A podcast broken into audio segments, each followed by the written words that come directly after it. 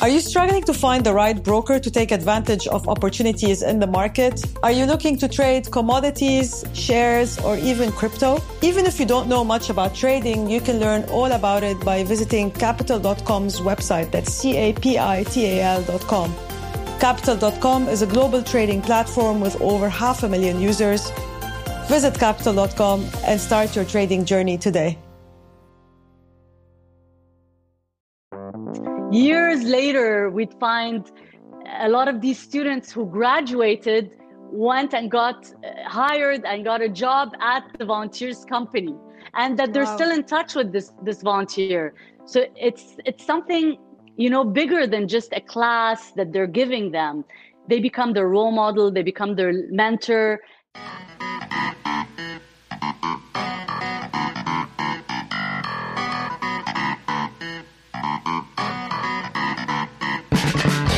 Welcome to episode 10 of Conversations with Lulu. I'm Lulu Khazan. I'm an entrepreneur living in Dubai, an investor, a mother, and your host. My guest today is Dina Al Mufti. Uh, Dina is an Egyptian entrepreneur whom I've had the pleasure to meet in 2016 as we were both part of the Goldman Sachs 10,000 Women Entrepreneurship Program, which was co sponsored by the US State Department. Dina founded Injaz Egypt. It's an NGO that works with the public and the private sectors to bring special programs and work readiness skills into schools and universities. Injaz has impacted the lives of 800,000 students. Injaz has also launched a startup incubator and has helped over 80 startups launch and scale in Egypt and the region. Dina has received numerous awards for her work, including the Young Achiever of the Year by Arabian Business in 2016, and was nominated as one of the world's most influential young Arabs under 40 by Arabian Business. Dina, Thank you so much for joining me. What an Been honor to be on your podcast. I'm so proud of you for launching it. thank you. Thank you so much, Dina. The honor is, the honor is mine. I've been a, a huge fan of you ever since we met in, uh, in the US. Oh.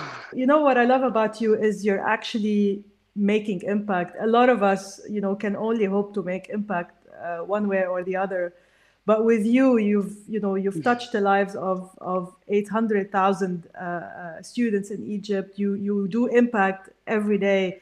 So maybe I wanted to to learn a bit more about uh, why did you do this? And and and you know how did you get into Injaz and and and why kind of go down this path? Okay so maybe like just thinking back and reflecting you got me doing a lot of reflecting preparing for your podcast and uh, it got me thinking like as a kid i grew up in the gulf. I actually grew up in kuwait. And on every holiday we'd come back to egypt. And so i was always between you know the gulf and and egypt. And as a child and in, the mind of a child i'd always see wow what is this huge difference be- between these two places where i live? Uh, you know one um, everything was pristine and clean and smooth and a very good education system and and schools were great. And and just coming uh, to Egypt, uh, it's an explosive population, right? And uh, zahma and like crowds. And as I grew, obviously in school and then went to college and understood, you know, the socioeconomic gaps and all of that and and what triggers them and why that is, I knew that I wanted to you know create positive change and do something that was socially driven. And um, and so after college just a few years after college i had an opportunity to pilot in jazz in egypt. And it was basically uh, you know Injaz is part of a global organization called junior achievement. And um, and its programs are all about entrepreneurship uh, you know, spreading an entrepreneurial culture in schools and universities with young people, uh, spreading financial literacy, spreading work readiness skills and character building. So it was all about that. And I got really, really excited about this. Like it really matched what I was looking for, you know, that passion to make an impact. And I really believed it was all about education to create change. So that's how kind of you know the opportunity came to me how it all began. And uh, my dad who's you know a, very much a business leader was really confused. He's like why would you set up an ngo with all this education that you have and and earn a fraction of what you would make in the corporate world? Why would you do that? He didn't why get would it. you do that? that's a good question. And and as a 23 year old at the time you know that really wasn't the driver for me at all. It was all about something that had an impact and would make a difference. Money was not a driver for you as a 23 year old absolutely not. And that really really confused and troubled my dad. Like you don't know what you're doing. But of course he saw like how insistent i was and how excited i was. And of course my family was always incredibly supportive and gave me all their support. You were fortunate to uh, to do your uh, undergraduate and graduate in the us do you feel that being part of this environment helps you take more risks? Do you feel that we we have this we encourage students in our part of the world to uh, you know not be the norm or do something different uh, no i also went to auc as well. Um, and so no i don't feel I, I don't feel like at university or your education system teaches you about you know taking risk. It's really innate. And if you're just following something you really really believe in it just you know puts you in a state of flow where honestly i promise you like it's like you're in synchronicity and just opportunities come and and things you know things happen. I mean i had all the challenges in the world that you can possibly imagine in the beginning starting this. So from day one when i got the opportunity to launch this pilot that same week i found out i was pregnant with my first daughter. Wow at 23. i mean after, right after yeah i mean uh, we had me and my husband got married right after college and i started working and just when i got this opportunity i found that i was pregnant. So i felt like uh, like i was having twins that year or something. And so i can't like i can't begin to tell you like the challenges of your you're you're pregnant and you're starting this new organization and the amount of permits and licenses and clearances that you have to do. I always say like starting up an ngo is probably a hundred times more difficult than launching a startup.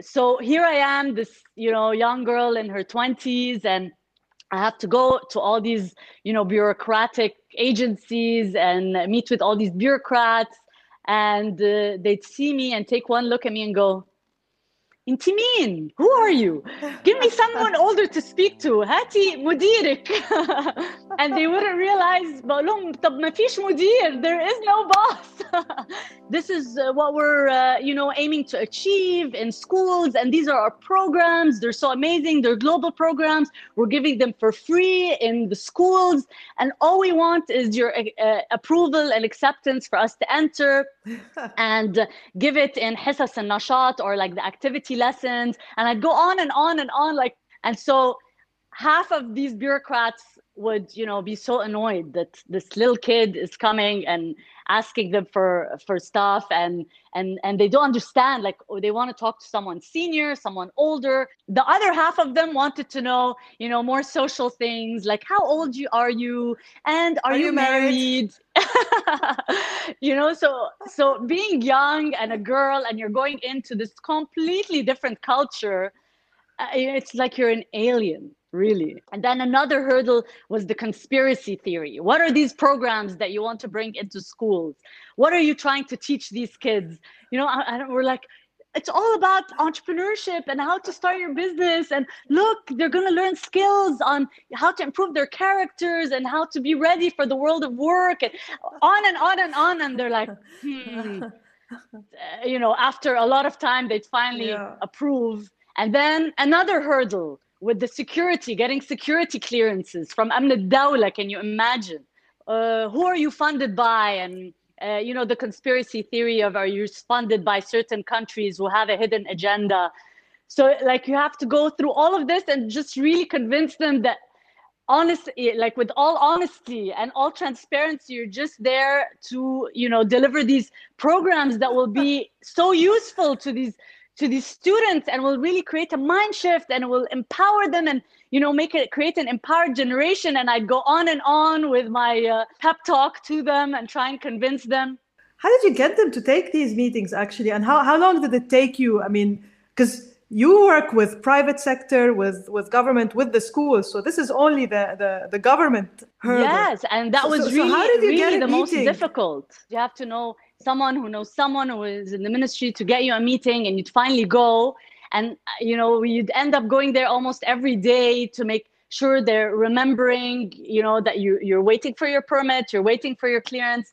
And i don't know whether it's being persistent like i'd like to think it was being persistent and not mm-hmm. giving up but they probably got really bored out of their minds seeing this little girl come into their office every day nagging them زهقوا مني أكيد and that's probably why I got the clearance in the end but regardless of the reason thank God we got the clearance and we're able to go full force ahead and uh, and uh, get uh, private sector buy-in was actually way easier than than the government's buy-in and can you, uh, can you explain I, that part please dina so how how did injaz work you had to you had to get the permits from the government and yes to get and, clearance to enter into school yeah and then you had the curriculum which was basically adapted from uh, a global curriculum and and the focus was on on what what kind of disciplines yeah, so uh, entrepreneurship, work readiness skills, and financial literacy.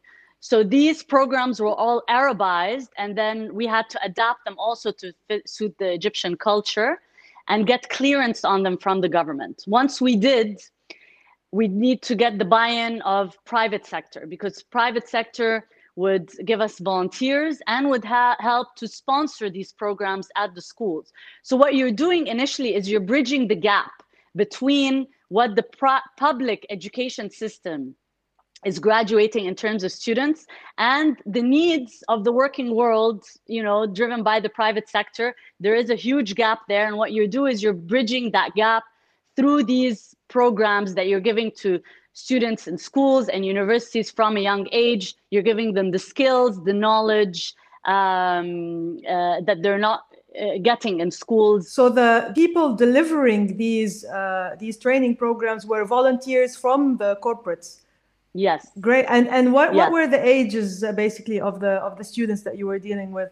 So when we first started off, it was uh, middle school students. So let's say sixth grade, seventh grade, eighth grade, So it was so the, kind the of ages... the middle school. They're like eight, 11 years old wow. uh, to 15. Okay. This is the first group we started with. And so the private sector's role would be uh, to uh, provide us volunteers. This was, you know, it hit, it checked off a lot of, you know, things for the private sector company where it would be your, you know, it could be like a team building activity for their team and their staff. It's also checking the box of giving back, uh, doing so, something that's socially responsible. Yeah. And so it was really great, the involvement of the corporates. So that first year, um, that first year we had two corporates who gave us 10 volunteers from their staff that we trained on these uh, curriculums. And basically, they'd go into a classroom with a, a teaching kit. And that teaching kit has their workbook, the activity book for the students. It'll have any material that they need to teach the class, and we'd give them, we train them on that before they went into the classroom. So what about the schools? So, How were the, the schools? Okay, so so the schools also because they were public sector schools, that was a challenge, but it helped that we had the permits to enter. Uh, but what was challenging was convincing principals to give us that activity hour in the middle of the school day. Uh, like Hisset and Nashat, it's called, that activity okay. lesson where they usually take, you know, uh, other activities that it would become an Injaz class. And so that was a bit of a challenge, but I'm telling you, all of this was about building relationships, creating trust. That's huge, uh, especially with public sector. Um, you know, uh, it's all about relationship building and building trust because once we did that, it was really amazing how they started really to see the difference in the students and really believe in the impact of the program. Um, so you became a you became a master uh, influencer basically and, uh, and a, not not today's influencer obviously it has a different meaning but at the time. So you learned you learned very early on how to walk into rooms full of uh, men of a, of a certain let's say background and then being able to influence uh, at you know at, at all levels and and get what you wanted which was fantastic yeah but I, ha- I have to say i was very very fortunate uh, you know that year when i went on that year when we first started and established and we're getting the permits is when i met my partner because i when i was going on my maternity leave she came and temped for me and we really clicked and we really you know balanced each other uh, balanced each other's strengths and weaknesses my partner Delia is maybe 10 years older than me. And so it really helped when we'd go see officials. They'd, you know, speak to Delia and take her a lot more seriously than they did me.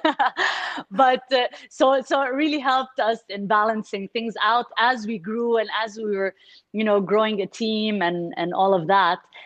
And uh, of course, behind the scenes of all of this, I was growing my family. I had uh, my first baby. A year and a half later, I had my second baby. Wow. And so it was really, really a juggle.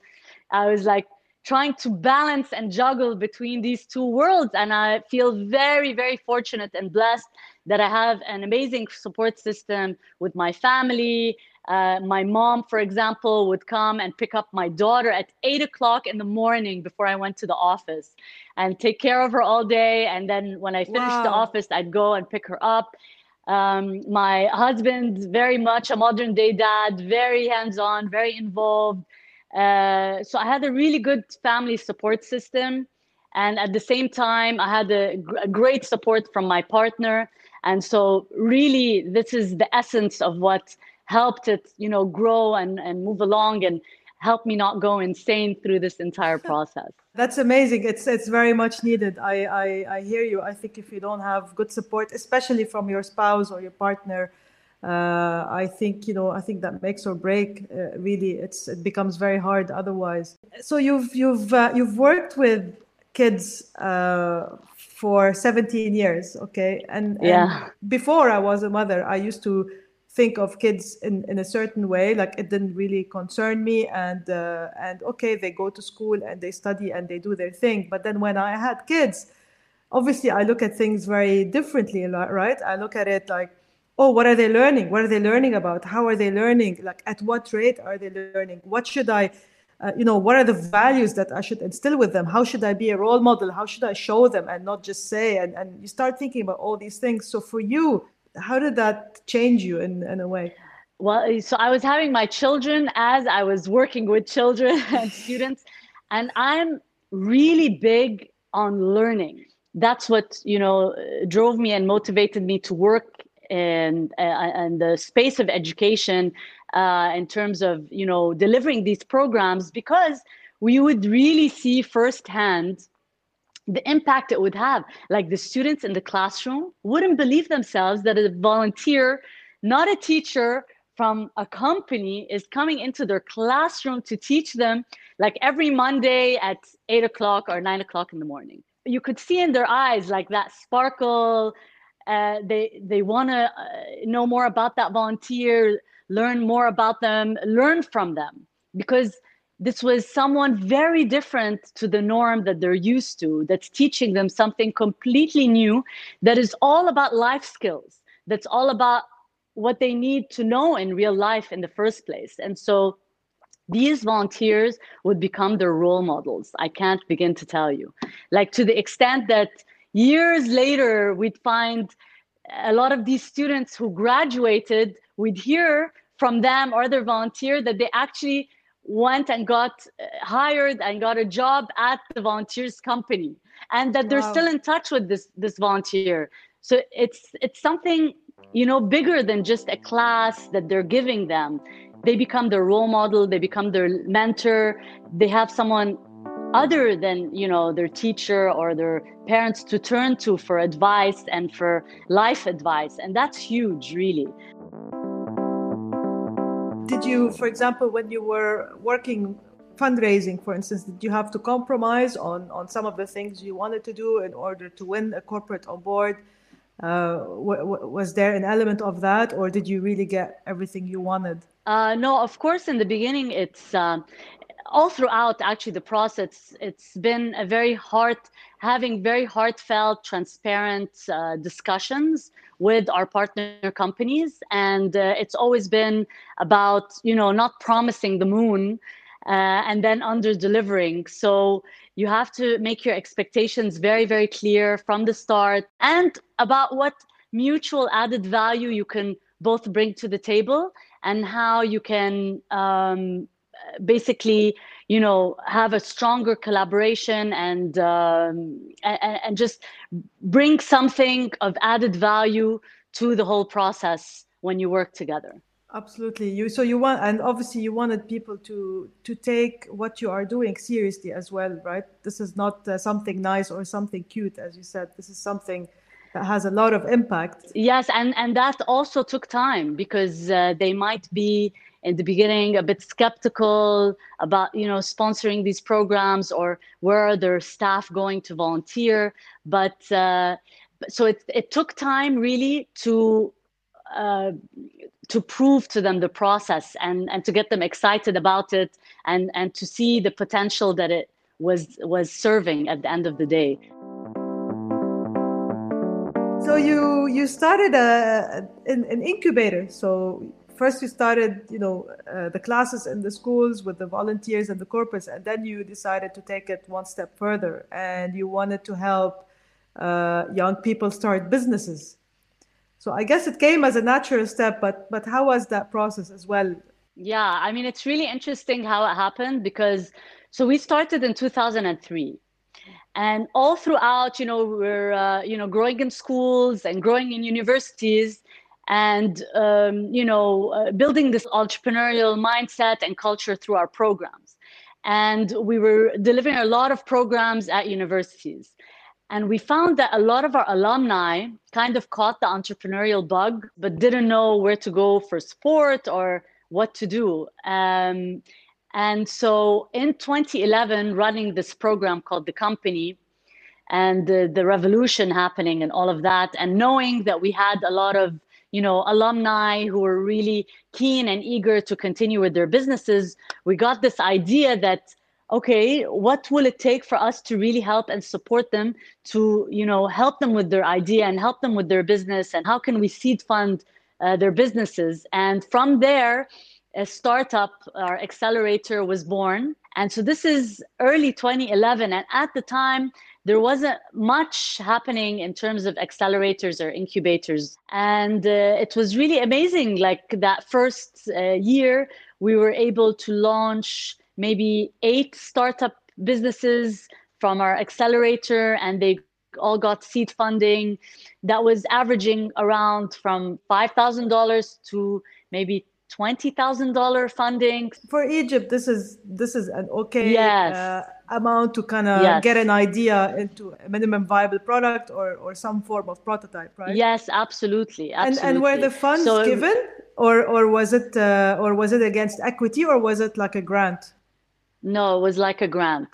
So okay. uh, so so this encouraged you know a lot of um, uh, young entrepreneurs who wanted to pursue their startups to um, apply to our accelerator because we gave them a lot of exposure and uh, mentorship and trainings that really helped support them to grow and scale.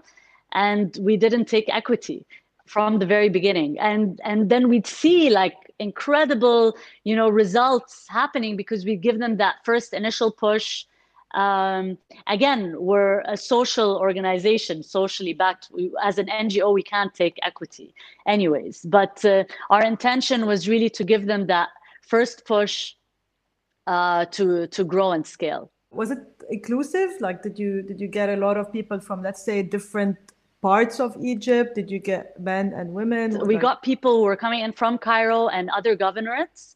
Um, it was a mix. What we didn't see a lot of were young women.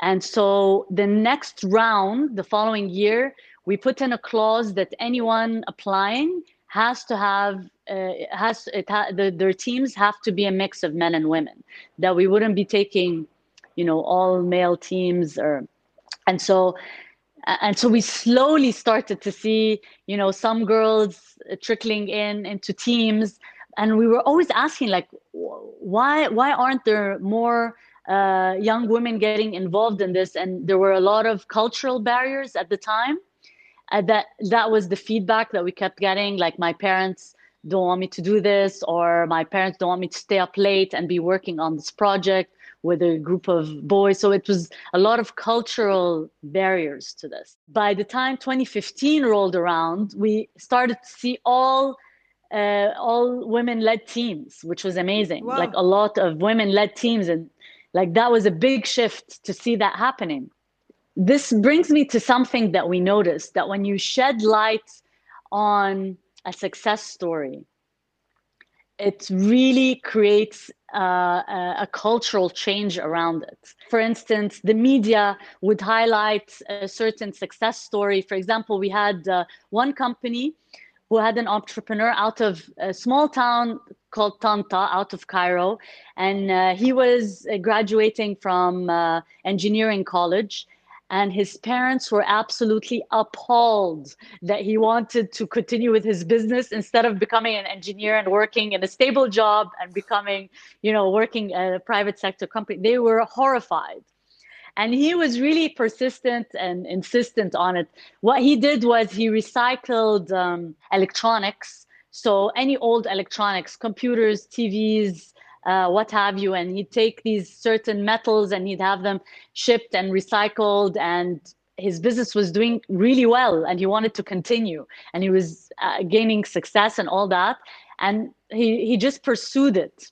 And it was just so amazing to see a year later, maybe a year and a half, he was nominated on Forbes as one of the 10 startups to look out for in the Arab world. That was wow. pretty amazing. What's Recognition. the startup called? Recyclobekia. Okay. Yeah. So just by that highlight and recognition, all the young people in Tanta wanted to become like Mustafa from Recyclobekia because you know wow. he became an instant role model for them. And and if I can give one more example of where I where where we noticed this cultural shift completely take take uh, shape is, for instance, uh, so we have been doing this for years. I mean, since 2003, trying to promote this mindset and culture of entrepreneurship. And then in 2017, there was the Egyptian version of Shark Tank that happened, which was called Hona Shabab, and it was run on CBC, and it was like a big, you know, a big uh, popular show here in Cairo. Everybody was watching it. And I was very, very fortunate to be one of the judges on that show, on that judging panel. And it was just phenomenal to see all the examples of young entrepreneurs and startups that would come to pitch to the judging panel. These incredible you know ideas that they had true change makers. They were all addressing problems and and and and creating solutions through their businesses to solve these challenges that we face here in Egypt. And instantly overnight they it became a popular thing to you know for a lot of families started to accept that okay you can you can uh, try out or pursue having your own business which was absolutely you know an appalling thing to do in the past. But now i think families just watching the show and i don't want to generalize but really it it really had an impact. Like we'd see like uh, such proud parents of their kids who like won on the show and won an investment and they were so proud of them. And and the entrepreneur themselves would say my parents weren't accepting at all of me doing this. And it's just so heartwarming that my parents are encouraging me and supporting me now that i went on tv and now it's become you know a very popular show and everybody's following it and data, by the way, is backing what you're saying. So my friend uh, Philip, who's the founder of MAGNiTT, which is the you know the platform where you can get a lot of uh, startup and investment data. Mm. So obviously in Egypt there has been uh, a couple of interesting uh, events recently. One there was uh, an acquisition of uh, of a Muslim dating matchmaking yes. app. Harmonica. they were yes. they were on the show. They won the, on the show of the no way. Yeah. so so they got acquired by Match.com, which is which is a global player, which was uh, pretty interesting. And another thing, obviously, was uh, the company Fawry, which is a, a payments company, which uh, which IPO'd uh, on the Egyptian Stock Exchange. And uh, and I have some notes here. So basically, the report said that uh, in 2019, Egypt had a record-breaking year in terms of number of deals. So you had 142 investments in startup which is 26% over 2018, and $95 million uh, in terms of investment value, which is 13% more than in 2018. So, so, so it's looking very promising. So obviously, uh, things are starting to change. And I, honestly, I don't see why not. It's a huge market. No, I mean, entrepreneurship is booming here. I mean, in the past just couple of years, we've seen so many accelerators pop up. It's it's been really growing and flourishing with accelerators, uh, new VCs coming in, new investment coming in. I know that you recently uh, stepped down of the operations uh, of the day to day, and you remain on the board of uh, of Injaz, and that was a very recent decision. Mm. So, uh, so what are you thinking? Well, I mean, uh, this is my baby of 17 years, and you can't step away from your baby, but you kind of transition to a different role. And so, uh, myself and my partner, we transitioned into more of a strategic board member role going forward. And we were very fortunate to have someone who is a former colleague of ours lead the operations uh, moving forward. Um, in terms of you know what's what's next, um, so I'm, I'm still mentoring and supporting entrepreneurs, especially women-led businesses and women entrepreneurs. And it's, you know, something very satisfying and very rewarding for me and something, you know, uh, I enjoy doing a lot. And um, at the same time, just continuing to make also some small investments and just i guess enjoying this phase of yeah. i mean since the world the entire world is on pause and slow down. This is the time to slow down after running and you know being in this uh, race for so many years. Yeah. um, it's uh, you know you you need to know when it's time to kind of slow down and take things easy. I follow you on social media and i sense that you're very much interested in uh, how can i improve myself or better myself and how can i help others? That's the that's the sense that i that i get. Absolutely yes. I mean that's that's something i just you know really feel that it made a difference for me over the past 17 years in this career. Um, a big part of it is getting your mindset right because as entrepreneurs running businesses we all go through this mental and emotional roller coaster and never no one ever teaches it really teaches us how to deal with it. You kind of learn as you go and um, and there's a lot of fear that comes in. You're managing day to day and responsibility over you know your team and salaries and things like that. So that's a load on you. You you notice that there's these limiting beliefs that maybe you need to rewire that are you know keeping you back and holding you back from reaching your fullest potential. So, so these are all things that you know i've taken great interest in just because you know having lived li- lived that experience i felt uh, working on yourself personally like developing yourself has really paid off in a sense. What are some of your learnings from those uh, 17 years? Yeah. So a lot and of learning. motherhood also. Uh, yeah and from motherhood and raising a family and you're trying to balance between these two worlds. For example, we'd be faced by a problem, my partner and I, or whatever, and like it's it looks like it's we're doomed or something, you know. And our my first reaction would be to go, "Yalla, we the world is coming to an end," you know, and panicking and get all stressed. So this is one thing I found in like dealing with issues that come to us. It's not to panic to come to it with a calm mind, eh, which is often very hard to do, but you kind of have to disattach yourself emotionally from the issue because when you're emotionally tied to this issue or this challenge, sometimes you won't make clear decisions. So you have to emotionally detach, take a step back. How do you okay? emotionally and, detach? you tell yourself for example like it's it's not about me i you know i shouldn't take it personally or yeah yeah absolutely uh, absolutely. I mean like this one time we had to we had uh, our, our funds frozen because as an ngo you know sometimes you have to get uh, clearances and these clearances can take longer than usual and they inter- disrupt your cash flow completely. And it's really out of anyone's control or out of your hands. And um, so Uh, because it's out of control and out of your hands you really need to emotionally detach yourself and understand it's not in your control. You you have to do everything you can to solve this and and think to yourself okay this is what we'll do in scenario a this is what we'll do in scenario b. Worst worst case scenario this is what's going to happen okay. And also because you can get very emotional in things in in your business. Like for example we had a high ranking minister once tell us what we're doing is a complete waste of time. Wow. And and at a young age you'd be totally susceptible to to listen to this person and their high ranking official. They must be right. We what we must what we're doing must be a waste of time.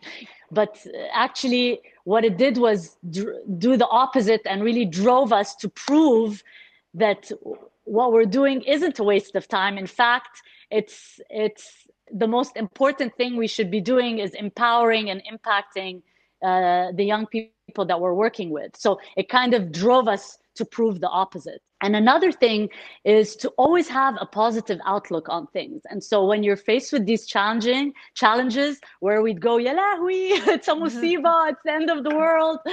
Uh, besides like the stepping back, emotionally detaching, thinking of worst case scenario plans and being okay with that, is really having faith. I think faith is a very important element, you know, and, and just work through this darkness this dark you know time and that something good is going to come because life is about cycles. There are cycles where you're up on top of the world. There's cycles where you're you're you're down and you feel like it's the end of the world and nothing good is going to come of this. Uh, look at us in covid in corona. I mean everybody is uh, a lot of people are feeling this uh, you know uh, downward spiral and it's really about having faith that something good is going to come at the end of this and always maintain this positive mindset and belief that uh, have faith and because god's got your back. Like I, i'm a believer in that and it's really helped us a lot.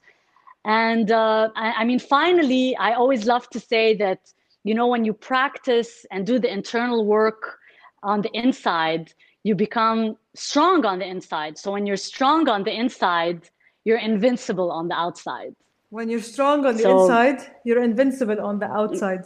Yes, yes. And that's why I feel it's a lot of, you know, it's all about personal growth, working on your mindset, working on becoming mentally strong, emotionally strong. That's the core essence of this journey that you take on. And i mean you know your work also is reflected in your life and life is reflected in your work. And it's all about building yourself and developing yourself as a person. Great uh, learnings and, uh, and great tips dina. I'm sure it comes with uh, with maturity as well and it comes with experience. Uh, I, am sure if i had asked you this uh, when you started Injaz obviously it would have been a completely different uh, set of recommendations Completely, I, yes. I wouldn't have been able to recommend anything back then. yeah. Uh, one thing, though, I mean, I agree with you in terms of the self development. It's definitely something that has helped me personally. And you know, there was a period in my life uh, around the time when I was starting Nabbesh, I was reading a lot of self help books because I felt like emotionally I wasn't in a very good stage and uh, and I was reading a lot, and I think as a result, you know, you you have the power, as you said, to to change things and, and change your mindset, irrespective of how old you are. It's not you don't yes. have to be forty or fifty or whatever. No, to, no, to, not to, at all, not at all to yeah. understand that and and and the other thing actually that i do usually when when i have anxiety about something like you know when something out of control happens uh, which happens a lot by the way and, and you know in entrepreneurship there's always a you know for every high there's a there's a low and and this is not not something i thought about but actually someone gave me that uh, advice and he is also an entrepreneur and he told me you know when you're feeling so anxious, give yourself a time limit. So say, I'm anxious, like I'm very upset about XYZ, and I'm gonna allow myself, I don't know, one hour yeah of like me yeah. dwelling on it and and being pissed off about it and and blaming myself and hating myself exactly that's that. really that's really important because we get stuck in these negative thought loops and so that's a great way uh, Yeah. of handling something like this where you just you're you're gonna take this hour or two and you Yeah. just put you know all your thoughts on paper of everything you know that's troubling you or you know all all this that you're going through and Yeah. dedicate the time to think about that and then move on.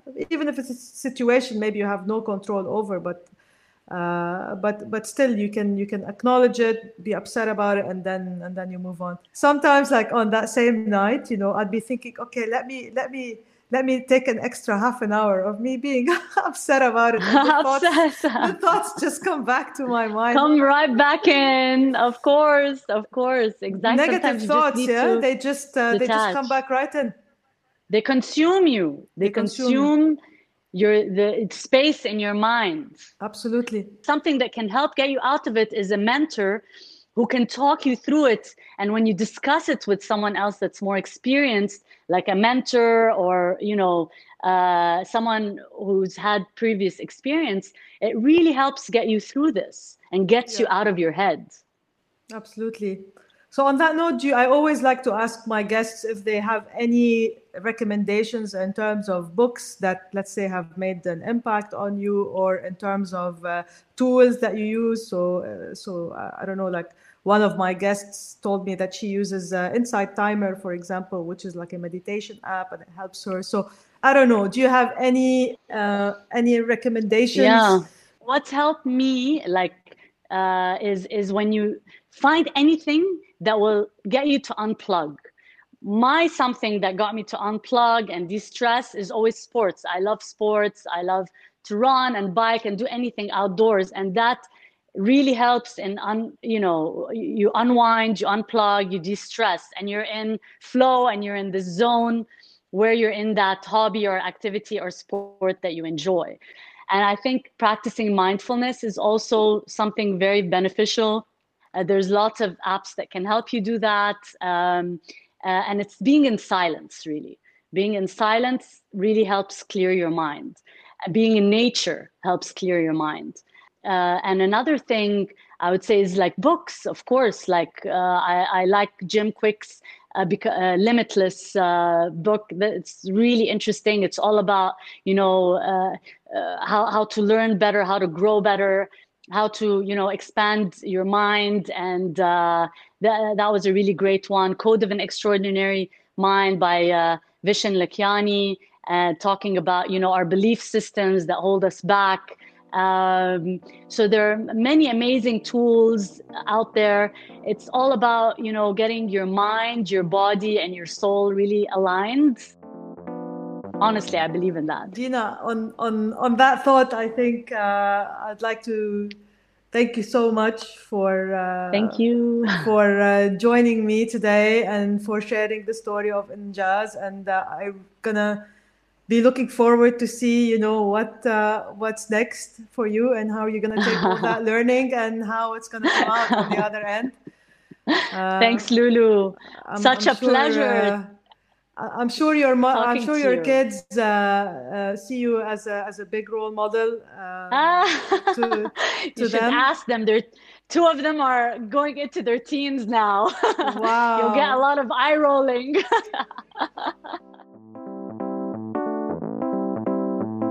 So thank you everybody that was watching. That was episode 10 of Conversations with Lulu, a very special episode with a with a great friend, uh, Dina Mufti, is a great entrepreneur uh, from Egypt. As usual, if you like the show, please subscribe and uh, and please recommend us to your friends. The show is available on all podcast platforms, and also the video interview is available on YouTube under Conversations with Lulu.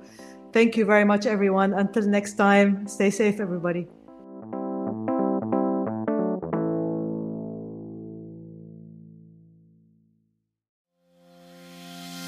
Are you struggling to find the right broker to take advantage of opportunities in the market? Are you looking to trade commodities, shares, or even crypto? Even if you don't know much about trading, you can learn all about it by visiting capital.com's website. That's C A P I T A L.com. Capital.com is a global trading platform with over half a million users. Visit capital.com and start your trading journey today.